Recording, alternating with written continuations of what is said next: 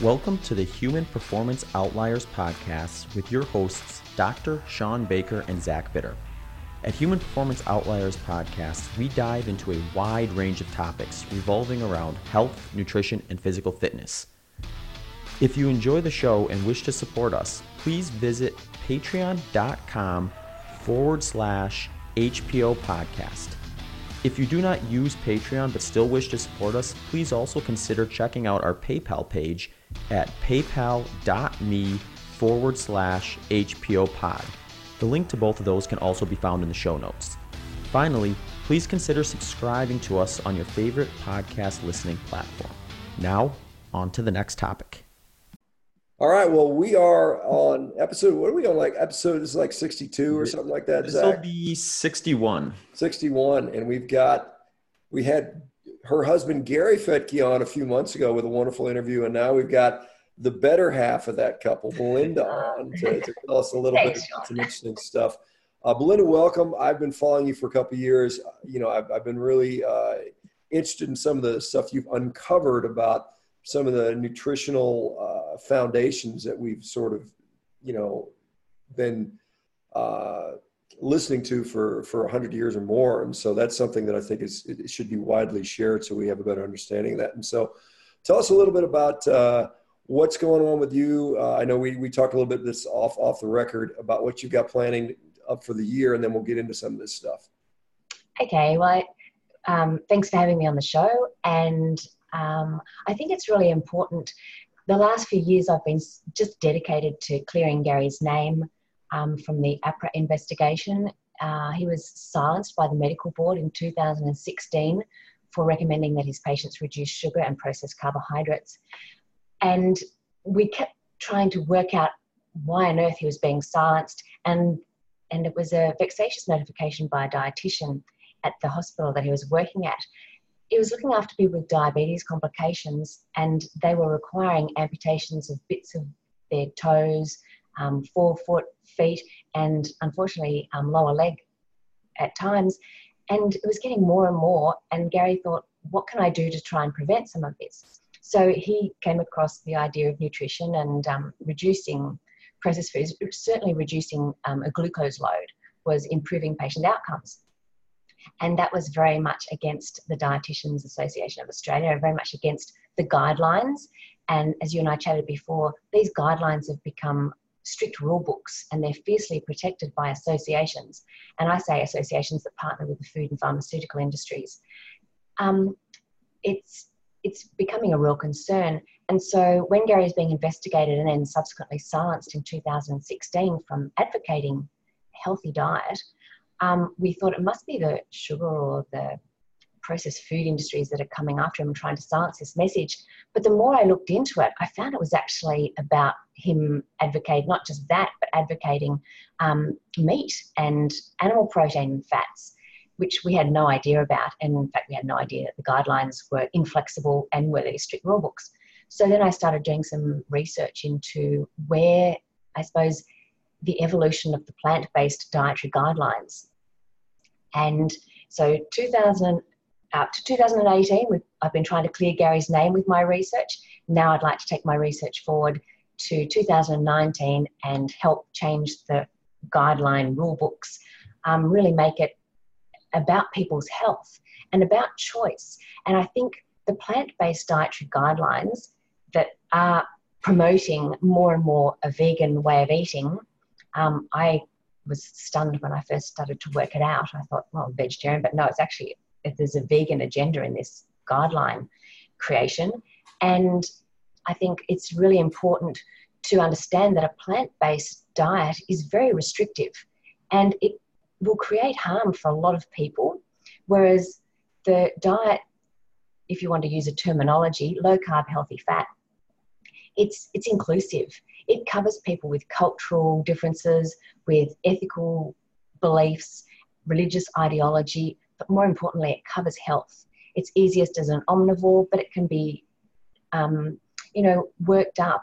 If dietitians truly are the health professionals and the nutrition experts that they are, they can tweak a vegetarian and vegan diet to be supposedly healthy, why can't they do it with someone who is wanting to be an omnivore or even carnivore for um, irritable bowel syndrome or for their health issues as well? So I think that's where we need to go forward, and especially diabetes guidelines. I'm horrified by the carbohydrate loading that has been recommended for a very, very long time. So that's my goal for 2019.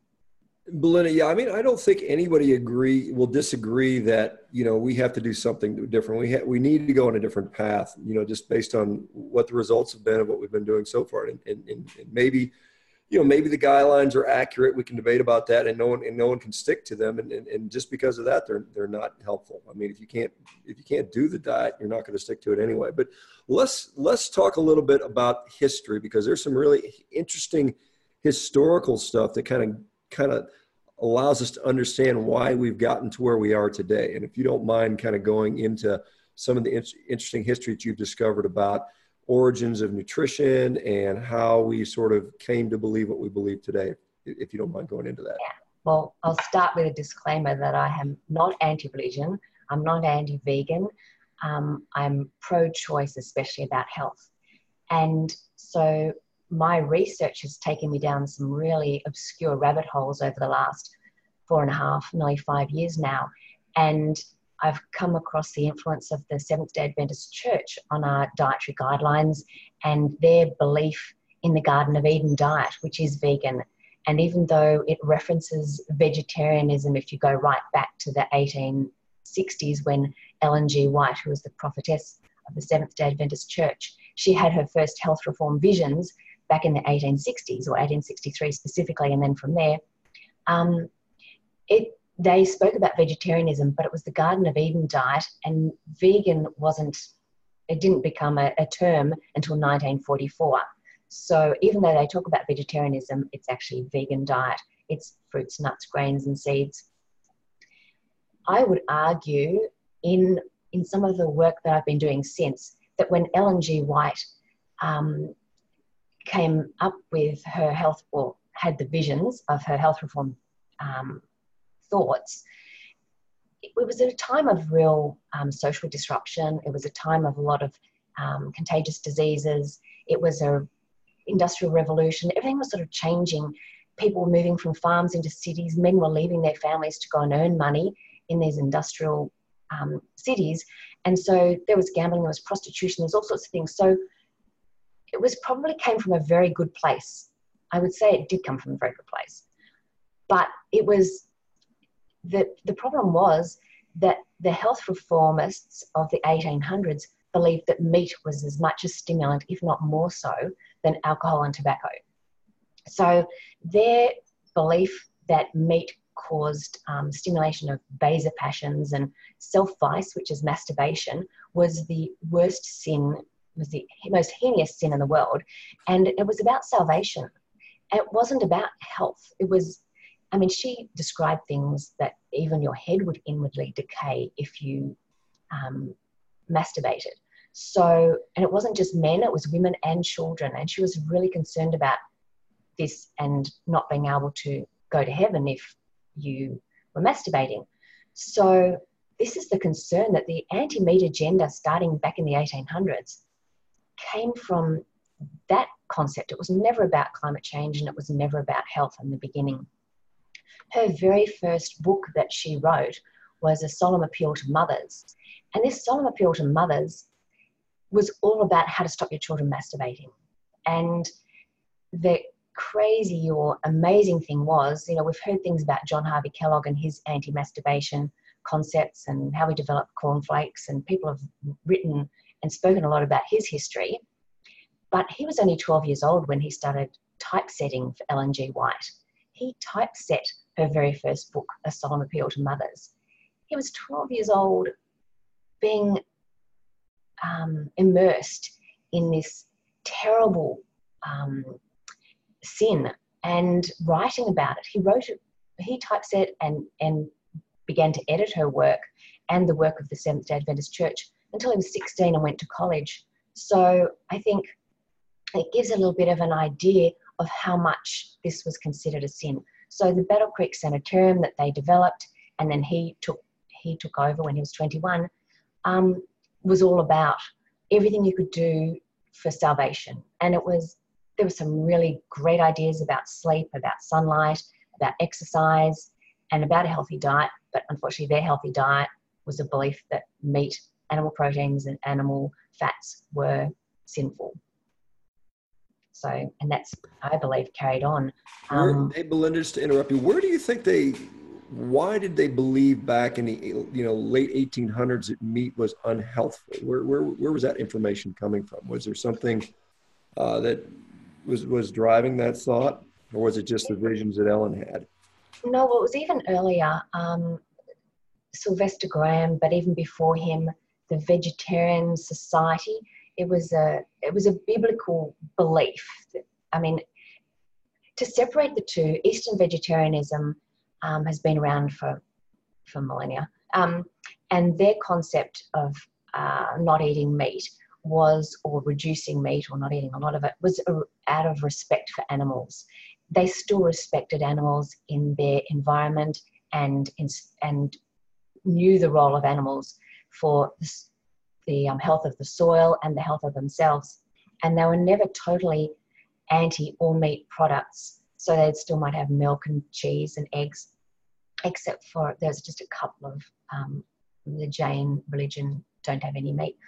But the Western vegetarianism, which Seventh day Adventism is part of that, has definitely come from this belief that meat caused um, caused violence, caused um, this of passion belief that it, it, was all just about a, a stimulant, and and I can't work out why it's why they believe that, but it's it's been documented that Sylvester Graham was one of the first people talking about it, and then Ellen G. White. So he was back in the 1830s. It started from there, and he again or his followers developed graham bread and graham flour and all of those things. Again, a really bland um, carbohydrate that would apparently stop people from being so um, stimulated. It's it's come from there.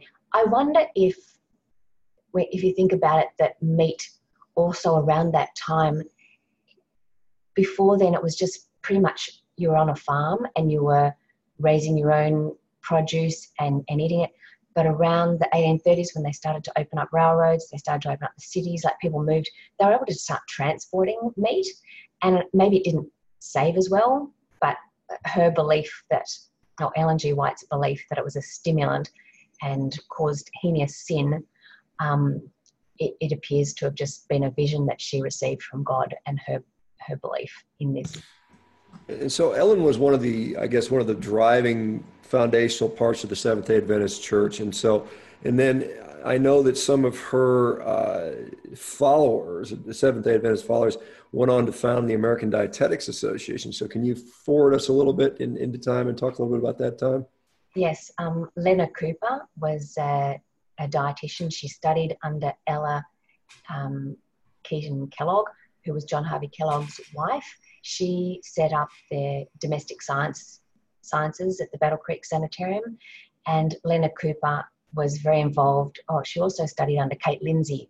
So Ella Kellogg was John Harvey Kellogg's wife, and Kate Lindsay was the first um, female doctor at the Battle Creek Sanitarium. She started at the same time as John Harvey Kellogg in there, and Lenna Cooper was under all three of them and believed in this the health benefits of the Garden of Eden diet she started or co founded the um, American Dietetics Association in 1917 and was hugely influential, not just in the formation of that um, association, but also she, she um, Ella Kellogg, and Kate Lindsay, and John Harvey Kellogg all wrote textbooks that went beyond the Adventist um, teachings and went out into the non Adventist world and were really hugely involved in education um, for about 30 years, if not more. And in fact, the, the American Dietetics Association, which is now called the American Nutrition and Dietetics or something, the AND, um, they still do a lecture to Lenna Cooper um, every year. And she was a great believer in, in the Garden of Eden diet. So this is a fascinating thing. And if you look at the history, um, a guy called Rhys Southan started a blog called Let Them Eat Meat as an ex vegan vegetarian and, and his health deteriorated greatly. He's done so much research into the actual um, Dietiti- Dietitians Association in America and the influence of the Seventh day Adventists. He's got incredible references to all of that. So if anyone's interested, well worth checking up the www.letthemeatmeat um, website. Amazing. Where, where? So now we're, you know, uh, you know, 100, 100 years on from when Lenna Cooper was starting the American Dietetics Association. Can we still see uh, the evidence of what she was believing today? And, and does that still, does the Seventh Day Adventist Church still have, and the sanitarium still have any sort of influence over what we eat today?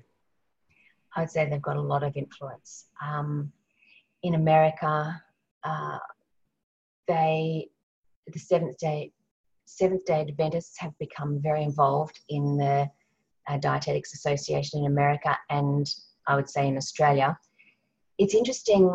The reason I've found so much about it is that the expert witness in Gary's case um, seemed to come out of nowhere. He was the eminent professor of nutrition um, for the Southeast Asia Pacific region, and I couldn't work out why someone so huge would come into Gary's case. Like Gary is an orthopedic surgeon in Tasmania with a catchment area of 120,000 people. He had 5,000 people following him on Facebook when he was reported. And so it wasn't like lots of people were hearing his message. And when the expert witness was this huge person in nutrition, I was thinking, this is a bit over a bit of overkill here.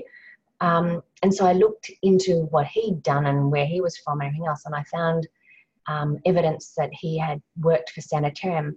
So, interestingly, Ellen G. White had a vision in the 1800s that she needed to come to Australia, remembering we're a penal settlement, we are a very young uh, society in comparison to lots of other places, and the church probably, no church had probably really established itself very well in Australia back in the 1800s.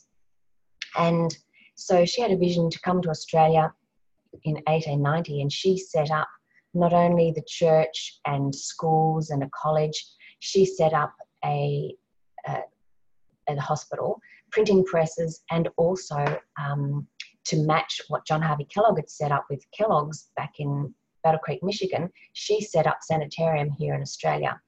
And Sanitarium is a health and well-being food, processed food industry. And for some reason, we have been health washed and brainwashed to believe Sanitarium was looking after our health. And it's Australia and New Zealand. They've been um, integral in developing, I would think, guidelines um, as a cereal, processed cereal industry. They now ma- manufacture something like 420 different vegan food items in Australia and New Zealand, but they also um, have set up in the UK and in China and in India. Um, so it's huge their influence when I look at the different people who've been involved. And this expert witness worked for Sanitarium. Um, so that's all been taken down from the internet, of course, now. But I've got the screen grabs. Um, they are involved, and in fact, they put out a, an article back in August of 2018 written by a number of Seventh day Adventists who were situated at Loma Linda University. And their article was actually about the global influence of the Seventh day Adventist message on health, where one of the great comments in it was that nutrition science started with the advent of the Seventh day Adventist nutrition health reform message. So even if you look back to the Adventist health studies, they were started in the 1950s by a guy called Mervyn Hardinge. He did his doctoral dissertation at Harvard under the guidance of Fred Stare, who has been shown to be quite conflicted with the food industry, a lot of funding.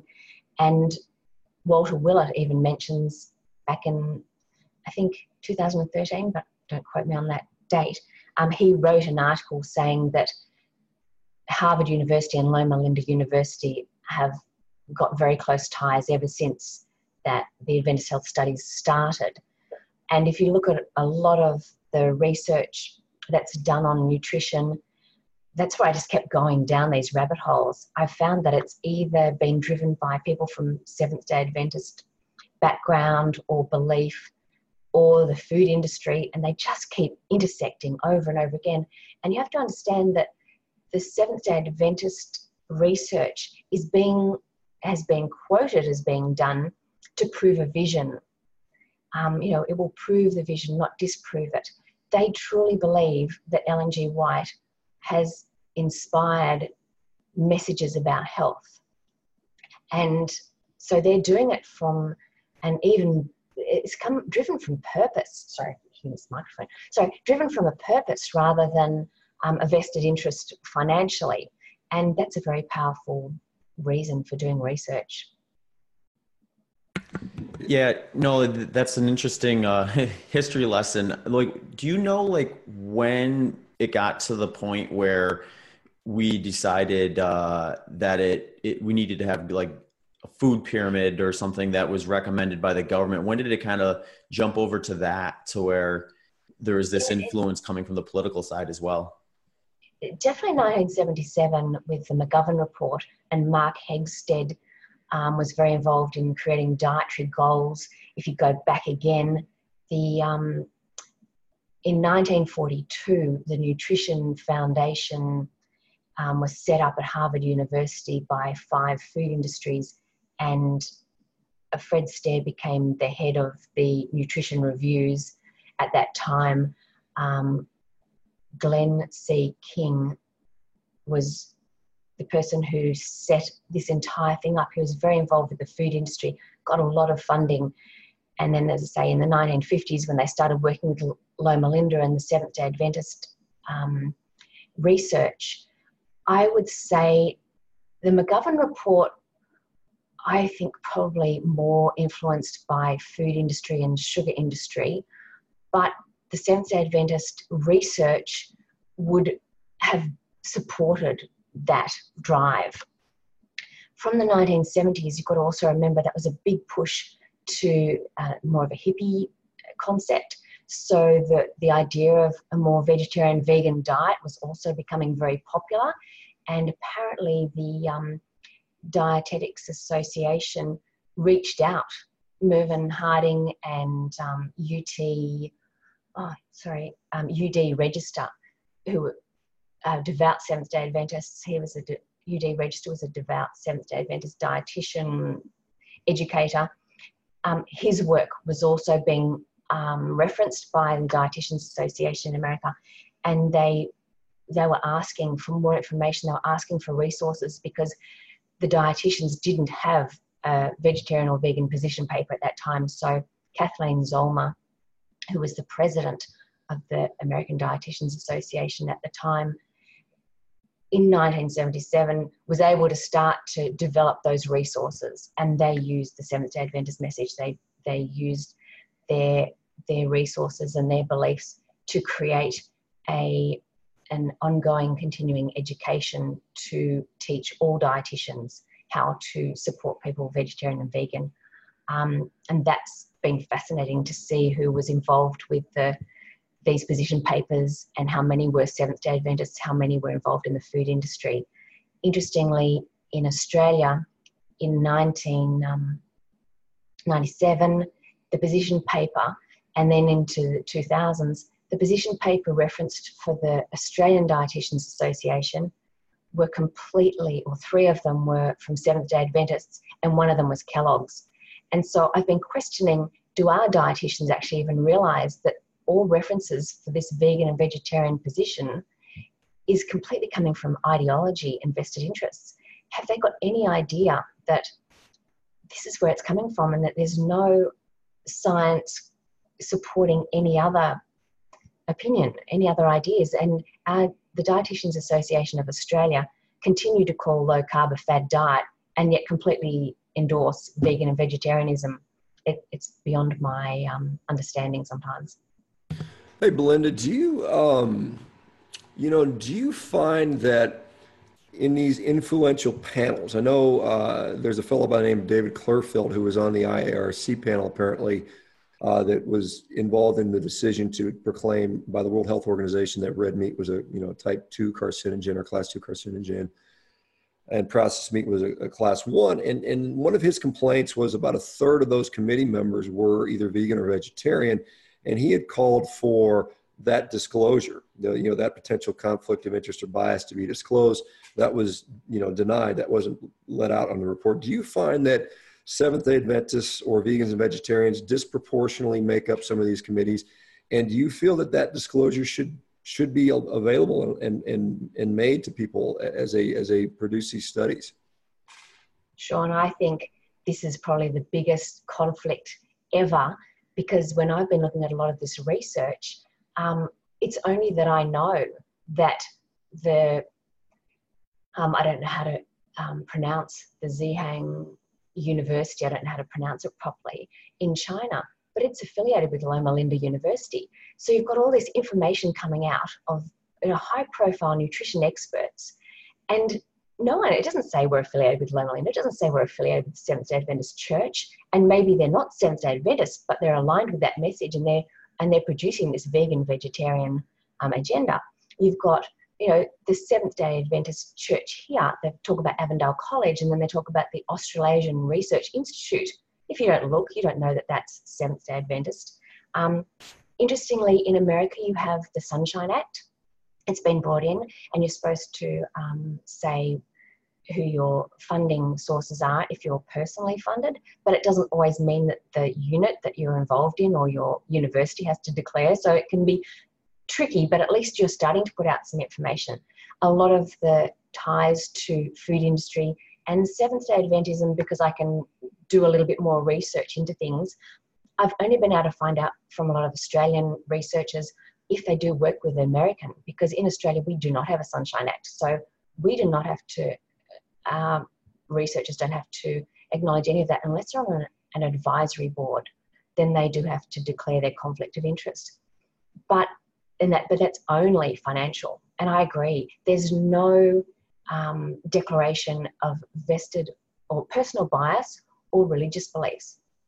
And if you think a religious belief is actually coming from an anti-meat agenda that ellen g white prophesied back in 1863 to say that meat was a stimulant she started to change her message up. I don't think this is my personal belief and, and i don't mean to disrespect her prophecy or anything else, but she changed her ideal to then, so it was meat causes violence, meat causes masturbation, then it was meat causes cancer. With no, it, it was a vision, it was no scientific backing to her meat causes cancer.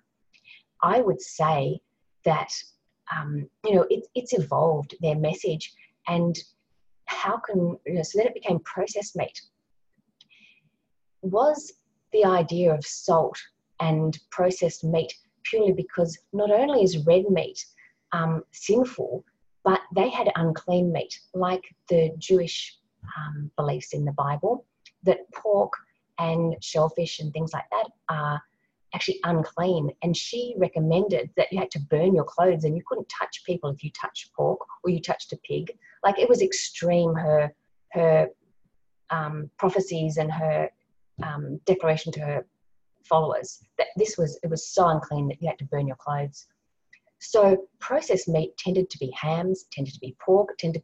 So has this all just really come that processed meat is so dangerous to our health because it's unclean or because it's processed? I don't know. I, I'd be very interested to look more and more into that research as well. Um, and then again, this whole anti-salt message is that because they salted red meat and they salted porks? You know, when did when did we start fearing salt? Our bodies are made of salt. You know, when when did that agenda come? So there's so many different ways you could start to look. But my research, I guess, has purely been in the last four and a half years to find out why Gary was silenced. Um, I'm fascinated to go further in working out the evolution of this plant-based dietary guidelines. Belinda, I mean, you know, there's people out there who'll say, well, you know, these are kind of fringe religious sort of zealots that have some weird religious beliefs, and really, how could they have so much influence? I mean, it's not really about religion. Is there is there a financial? Does, is there somebody has a financial interest, you know, in in sort of steering us towards a plant-based agenda? Is there is there something beyond just the religious sort of beliefs, or is there some sort of money that's also tied up into this stuff? They own the food industry, so you know in Australia, Sanitarium is the biggest supplier of cereal. It outsells Nestle and Kellogg's in Australia. Um, and as I say, they produce 420 different products, including they've just purchased the Alternative Meat Company. Um, there's a lot of vegan burgers and beans and whatever else, hugely involved in soy. Apparently, the Seventh day Adventist claim they started the commercial soy industry. So I'm not talking about fermented soy and things like that that were already begun in Asia and have been around for a very long time. But their missionaries went to China and saw these people eating fermented soy and thought, you know, their mission's been to try and find a, um, an alternative to meat. What can they what can they offer people? Because Ellen G. White didn't stop people eating meat right at the very beginning. She encouraged people to stop it. But you know, it was about there will come a time when we will have alternatives to meat and meat products, and we'll be able to get rid of everything and animal products. And I believe they believe the time is now. I think they believe that there's enough um, fake food out there that they can provide people with alternatives to animal products and and there is a lot of talk on the internet that I've been able to uncover to say that the second coming is imminent. And they believe that Jesus is coming back and they cannot be eating meat when they meet him. So I think there's a really big push at the moment to say this is happening soon. The world's getting into a place that's not good. And the food industry are going to align with that because it really suits their um, interests and profits as well the Seventh day Adventist Church are the second biggest educators of our young people worldwide behind the Catholic Church. So they're also very much pushing their vegan, vegetarian thoughts on children as young as three, going right through um, to uh, university education. They they believe that medical evangelism is the right arm of the church so, and that um, the health message is the entering wedge. So, a hell of a lot of uh, Seventh day Adventists go into health profession. Um, they have created a program called the Complete Health Improvement Program, originally started by Hans Diehl, but taken over, bought by Sanitarium in Australia to put out to the world. And it's not just, they call it the CHIP program, it's not just CHIP in churches where they teach their own congregations how to be vegans and teach cooking and whatever else. But they take take this, then they encourage their church members to take chip into the community, and they don't have to necessarily say it's an Adventist message. They start to talk to people about healthy vegetarian, vegan cooking, and then hopefully encourage them to hear the health message and become Adventists as well. But they also take chip into the corporate, and um, Elder Dexter Shurney, who's now the president of the American College of Lifestyle Medicine, he took it through Cummins, um, which has got 62,000 employees worldwide. So this this program that um, a lot of Seventh Day Adventists and very high up Seventh Day Adventists are taking these programs into workplaces and running those programs. Um, so it's churches, community, corporate health. Um, and now my concern is what I've been uncovering is that the lifestyle medicine movement, which I believe is the Seventh day Adventist movement, has joined forces with um, exercises medicine that's definitely come from the Coca Cola influences. They're creating a medical education. And so, it, like you mentioned before, Zach, you know, where did this low fat message come from back in the 1970s? it, it went into medical education so quickly. You know, it became something that the health profession had to learn how bad saturated fat was. And once you teach medical professionals and it goes into the guidelines, it's taken us 50 years to try and start to turn that wheel around. My concern is this belief, this anti meat agenda, is going to go into medical education. What's already started in America, and the Australasian Society of Lifestyle Medicine are pushing for it to go into our medical curriculum here in Australia. once it gets into medical curriculum, and our doctors are going to be so excited to think that veganism is going to save not only people but planet planetary health. Like it's it's a really clever marketing um, concept. Gets into medical education, health education. The dietitians are already completely health washed by it. Um, we're going to be in serious trouble because it's our health then relies on supplements, it relies on other things, and I think a hell of a lot of people are going to get very, very sick and they won't understand why, and there'll just be more medicating and more band aiding of sick care. It's a very big concern. Now for a word from our sponsors. This episode of HPO Podcast is brought to you by a company named Fat Snacks. That's Fat Snacks with an X. Fat Snacks is a company that makes a cookie that is keto, low carb, and high fat.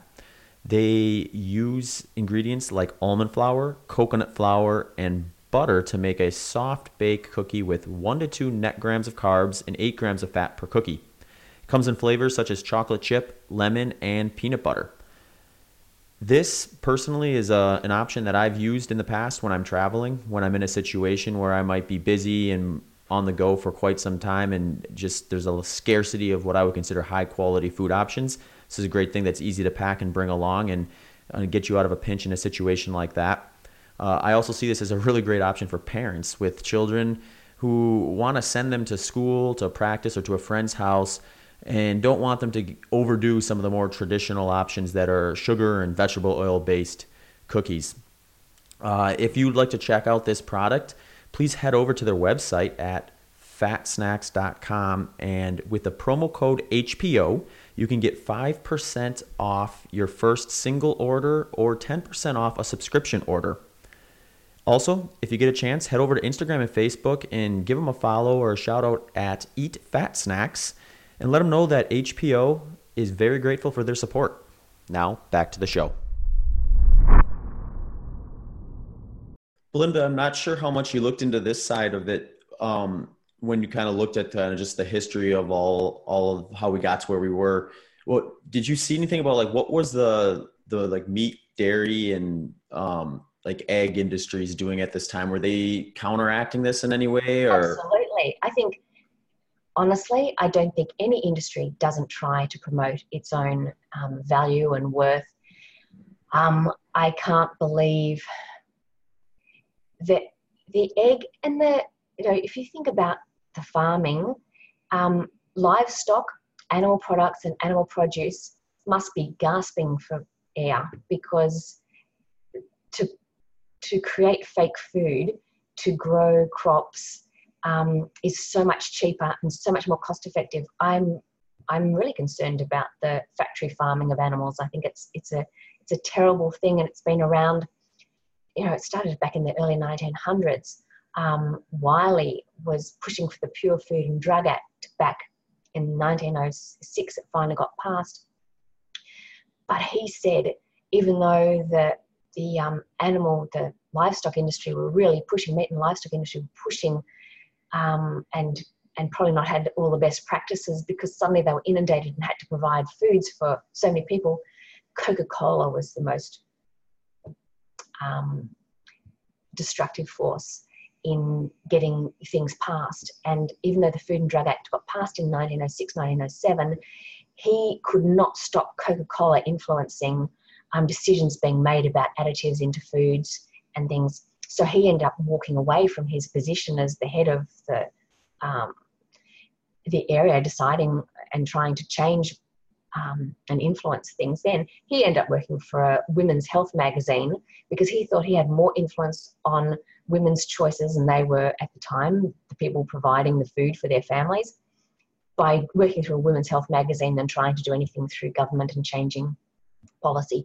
So yes, I've found information, confidential um, online documents, where the cereal industry here in Australia had been meeting and they've actually been paying the Dietitians Association of Australia $23,000 a year to influence, protect, and actively defend cereal, grain, sugar messaging. And they've named my husband as targeted for active defense, his low carb message. I found information about the nuts for life. I mean, they target health professionals and they want to do more and more research to show that you don't get allergies from nuts.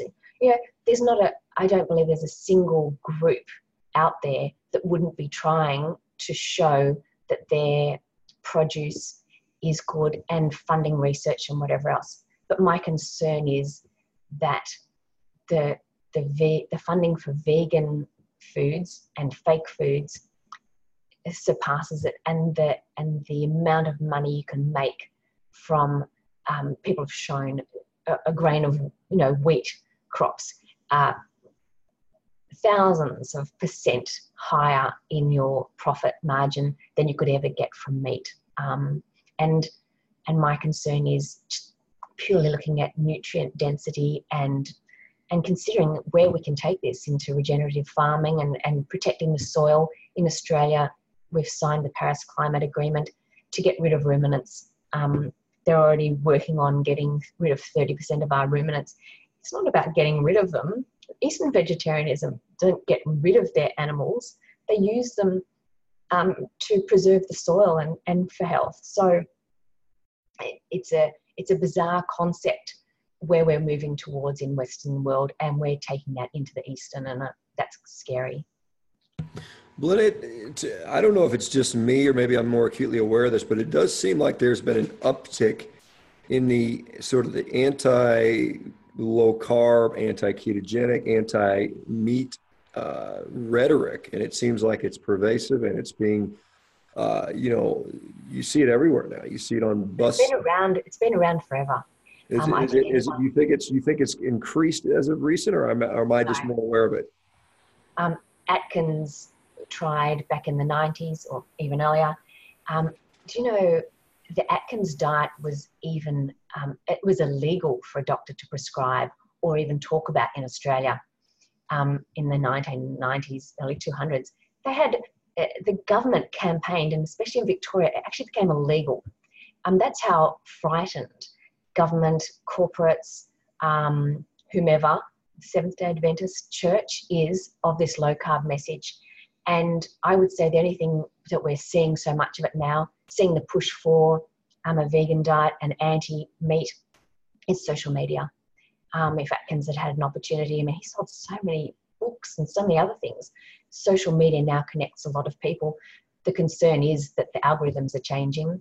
Um, Google is driving down the low carb message, or or the vegan promoting people are um, paying for advertising to attach to the low carb message. And this big push about veganuary and, and all flexitarian, it's all softening the message to the masses.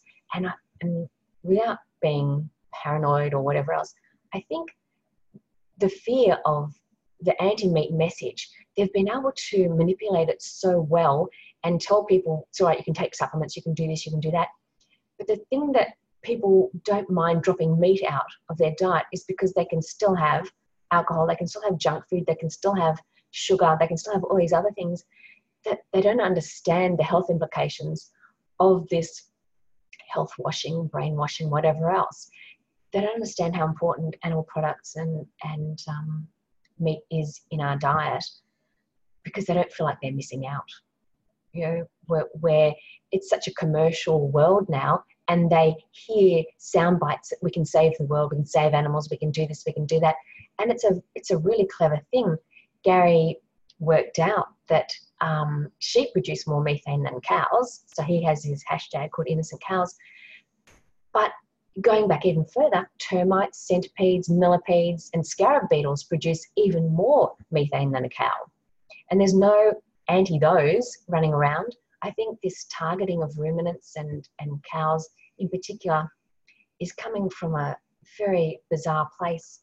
I've been doing some work with Frederick Leroy, and um, you know, it's I, I think the Seventh Day Adventist message that has come through very, very strongly and is being taken into this lifestyle medicine movement, which is going around the world.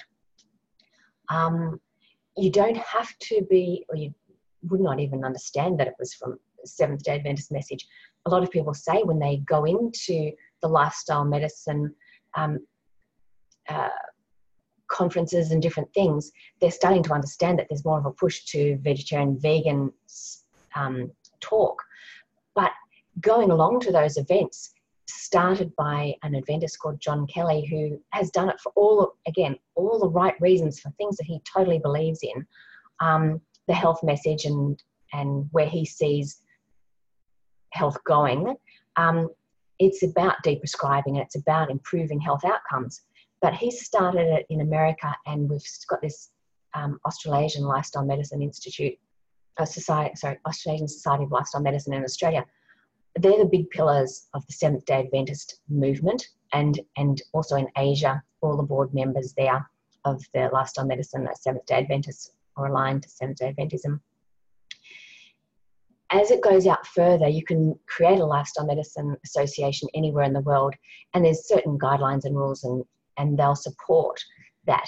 It doesn't say anything about Adventism, it doesn't say anything about diet, it just, well, as a vegan diet, but I think the influence of those, once people go to those conferences, they can sign up for exams, they can sign up for a board certification, they can sign up for these other things. Nobody looks.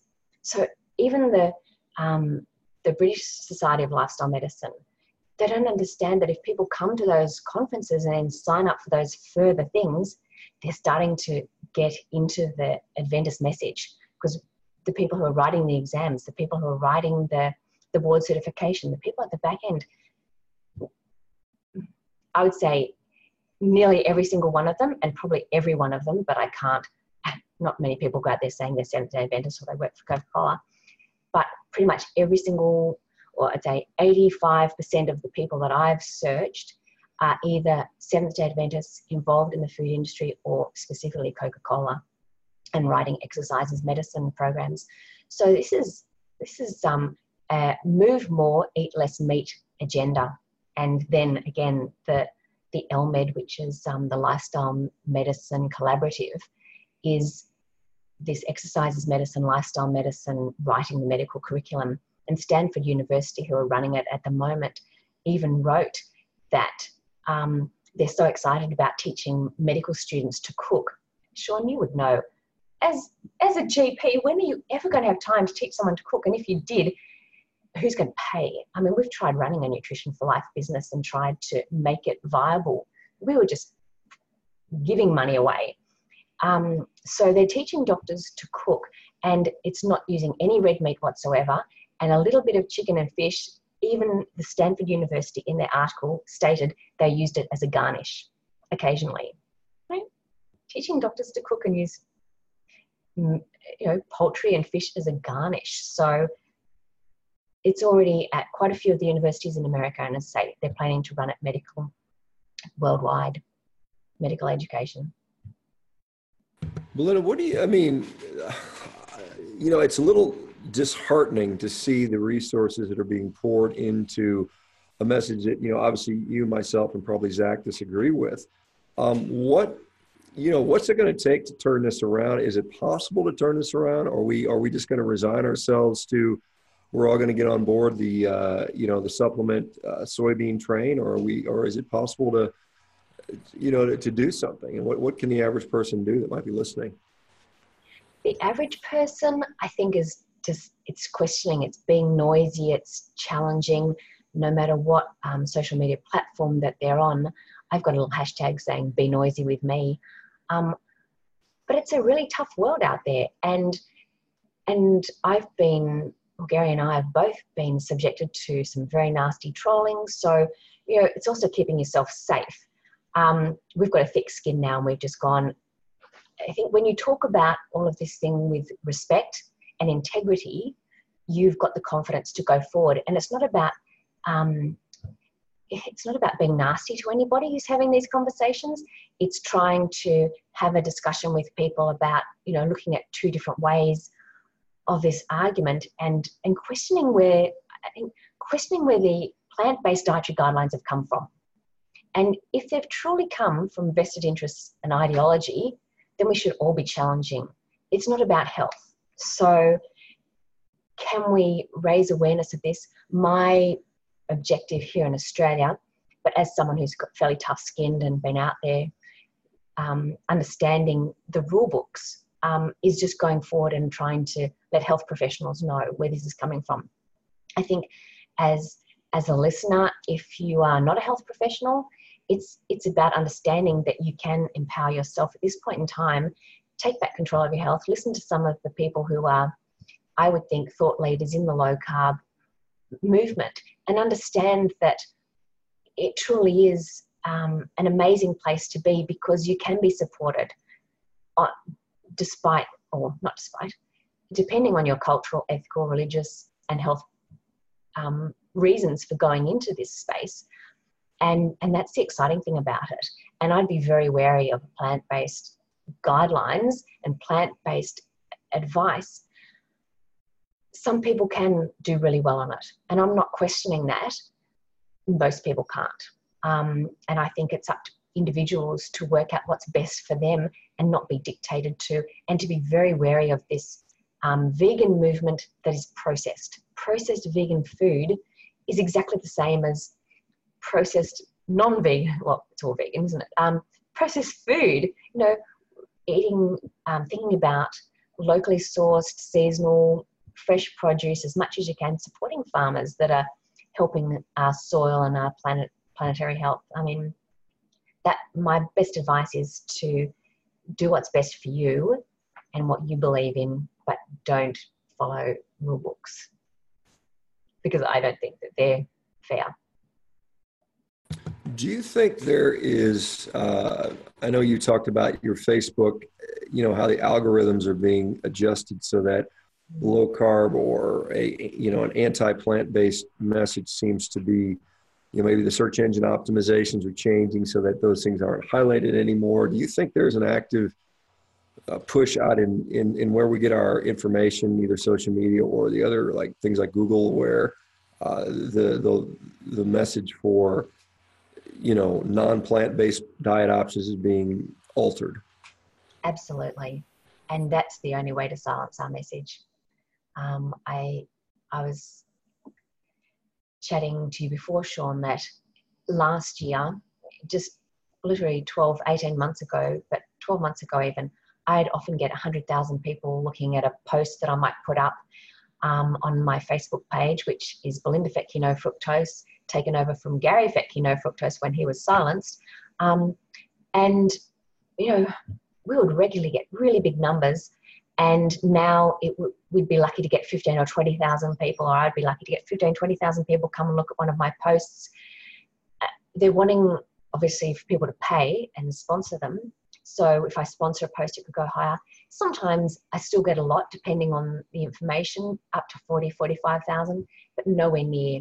I could have gotten 100,000 for nearly every post I put up um, a year ago and I don't think it's that people are less interested because my engagement is still really big. I'd still get as many likes and as many shares, just not the the reach. And on Google, um, we've definitely heard from some of our um, low carb um, contemporaries, people in this space, that they're going right down in the search engine optimization and they're really struggling to get to the top of pages in a Google search Gary was Googling the best sources of iron the other day on Google, and all it came up with was plant based. It didn't even mention meat. Um, I think there's a really big push to change search, and uh, we've got our website. Um, I support Gary. Gary's also got a no fructose one, which he was working full time and fighting AHPRA and investigations and everything else. So it's not the cleanest um, website, but there's a lot of information if you're prepared to trawl through it. Um, and I think that is the concern. We need to get people really invested in our message, and and if they want to hear about it, they need to make the effort to keep coming back to these pages. And Malcolm Kendrick got deleted off Wikipedia. Um, there's definitely a push, I believe, from the vegan movement, and I and I think it's because they're worried about us. They're worried about the message that we're putting out because, again, it's done with integrity, it's done with honesty, it's done with science. And when you talk about health and nutrient density and Marty Kendall's work with Nutrient Optimizer, um, you know, where do we get our nutrients from? And it's from animal products. There's so much in it. You have to take supplements if you're a vegan. So I think we just keep being noisy, Sean, and and hopefully people are, are able to take back control of their health. Yeah, we've talked about that in other episodes too, where it's like it's kind of the you get the pro and the con of how easily you can spread and gather information with the internet and social media and stuff. And for one, it's like it allows you to connect with people who have a message that is is different than the what the mass media is kind of producing but it can also be tricky to find out you know well who's who's who's right who's wrong who's got an alternative motive and all that other stuff. Um, it's, it's it's not even social media either zach. Um, we gary's been exonerated from um, being silenced by the medical board of australia. He has gotten a written apology and no we had the two local papers put a little bit in their paper. One was the Frontline. Nothing's been picked up in the whole of Australia. You know, how much influence has the food industry got on advertising in our media? We, we can't get it anywhere. Gary keeps being put into newspapers about Billy Connolly and and um, diagnosing his Parkinson's disease. That gets national news and everything else, and yet something so big, what Gary is talking about and why and his investigating, nothing in even print media. So it's amazing. Yeah, it's it's like I said, it's a little concerning to me. You know, I just wonder, you know, at some point, you know, maybe some of these social media companies will say, "Well, we're just going to close your account because we don't like your message." We see that uh, with Patreon. You know, we see that with some other, uh, uh, you know, I think even things like PayPal. I think there's people that sort of don't toe the the party line, whatever that may be, you know they they their their stuff is being suppressed, and I think that is um, you know kind of a freedom speech type of type of type of thing, which is which is unfortunate. You know, we may all be on some sort of alternate platforms at some point, uh, and so I think it's. Uh, you know, something to be aware of for sure. I mean, right now, I mean, it seems like we are, we're, we're able to have a free dialogue. Uh, and I think what I tell people is to get out there and, and, and, like you said, make some noise. I mean, the vegans have this thing called direct action everywhere where they're, you know, every chance they get, they're going into the grocery stores and restaurants and annoying people and, you know, harassing farmers and butchers and, and whatnot. And, I, you know, unfortunately, it almost is at to the point where we, you know, you have to do the same thing, uh, you know, to, to get your message out because ultimately, you know, when you ask people what the truth is, you know, most no one really knows. I mean, it's what you hear the most, and so you know, it's like a political, uh, you know, it's like a it's like a political battle. You know, like when you look at look at like one of these American uh, presidential elections, it's about who can yell the loudest, who can get their message out to the most people, regardless of what the truth is. And I'm not taking sides in politics, but I mean that's just the way the world works. And right now, uh, this plant-based message is is very loud, and uh, I think it is unfortunately not the right message. It's very, very loud. And I think government, we had one of our politicians in Australia last year have a media release about how important fiber was from a, a um, research that was fully funded by Kellogg's. And it even had it on his media release. You know, far out. So I, I think, um, as Henry Wiley back in 1907 said, you know, government is swayed by dollars. Um, and where's this going? Gary talks about um, civil unrest. And, you know, is it, do we do the Gandhi-esque sort of thing and we just do like a salt march? We just sit down? Do we just not listen or do we, I don't know. It's, it's a really interesting thing going forward. I think the climate change agreements. You saw what's happening in France at the moment, and 50,000 protesters. And Greenpeace is suing Macron and the government for not keeping up with their um, their agreement to the climate change credits that they're supposed to be doing. Well, in Australia, we've got the most we've we've agreed to a lot of things, um, and I was reading that 30% of our ruminants are going to be gone in the next very, very short time because it's part of our agreement to the Paris Climate um, Conference. And you think, this is huge. When did we make the decision that ruminants, it's not that we eat less meat, it's that we get rid of them um, because of the methane. And these are from people who are flying all over the world, having meetings, and how much methane is being used in every plane trip. This is from people who are living to excess. I know a lot of these people who are making these rules are billionaires. And what right do they have to make rules about what we can do? I don't know. I think it's quite a, it's quite um, concerning.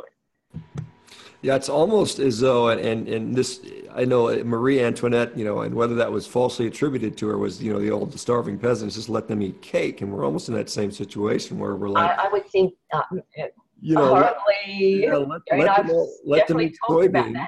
Yeah, let them eat soybeans, and and, and I think that's what we've got, and I and I wonder how much people are going to take at this point with the knowledge that we have. Enough people out there saying, look, you can't take away the most vital nutrition you know, what I believe uh, to human uh, well-being and not expect that to go badly.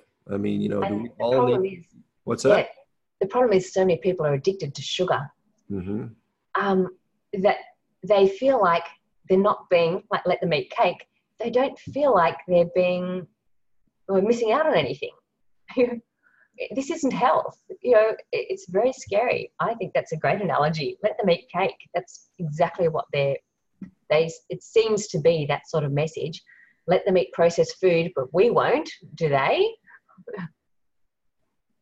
Yeah, no, we we've gotten, uh, you know, we clearly see as animal fats have gone out of the the human diet, it's been replaced with processed food. I mean, that's we see we see as the animal, you know, the butters and the uh, uh, tallow has gone down.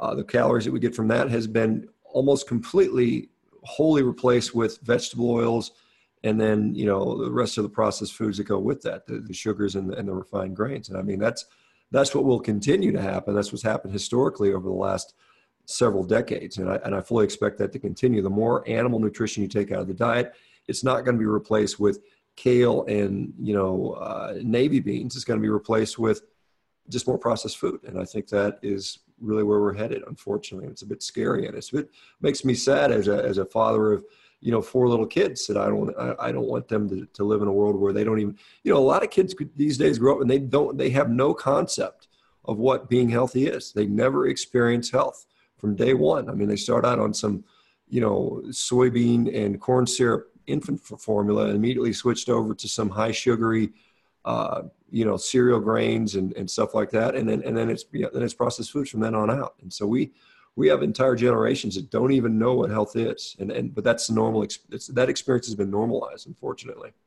And you know it was harry w. Miller who was a seventh day adventist who invented infant soy formula and um, went to the ama in america for over 10 years trying to convince them that the soy formula was better than cow's milk. And someone finally said to him, apparently, this is from what I've read, that don't come to us saying it's better than cow's formula. Come to us saying that it will help the 6% of people. 6% of babies who are allergic to cow's formula. And so that's what he did the next year. And it got accepted by the AMA. And so it was a Seventh day Adventist, again, trying to find an alternative to, to an animal product, animal protein, animal um, fats, and he invented um, infant soy formula and purely for salvation. You know, this this is it. Um, he might have thought it was also a healthy option. He Harry Miller was a missionary in China. He opened 19 sanitariums, so 19 Seventh day Adventist hospitals in China.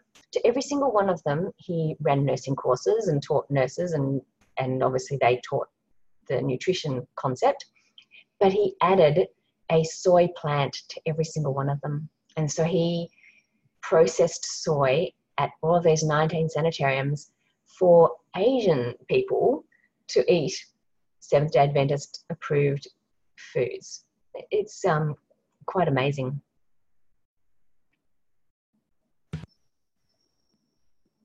it's it's just kind of fascinating, Belinda, all the stuff that, that that's out there historically, and it's uh, you know a little bit eye opening to hopefully people that haven't heard this stuff before. I've seen some of your stuff and, and you know familiar with quite a bit of it, but you know there's still so much more beyond that, and it's just you know, it's almost like watching a, a car crash in slow motion that you're you, you know you're helpless to do anything against, or, or maybe you're not helpless, but it, it just seems that way. You're watching, you're just watching society sort of walk towards a cliff there, and you're like, you know, don't go that way. But uh, anyway, uh, I wish you and Gary a wonderful 2019. I hope to meet you guys in person at some point.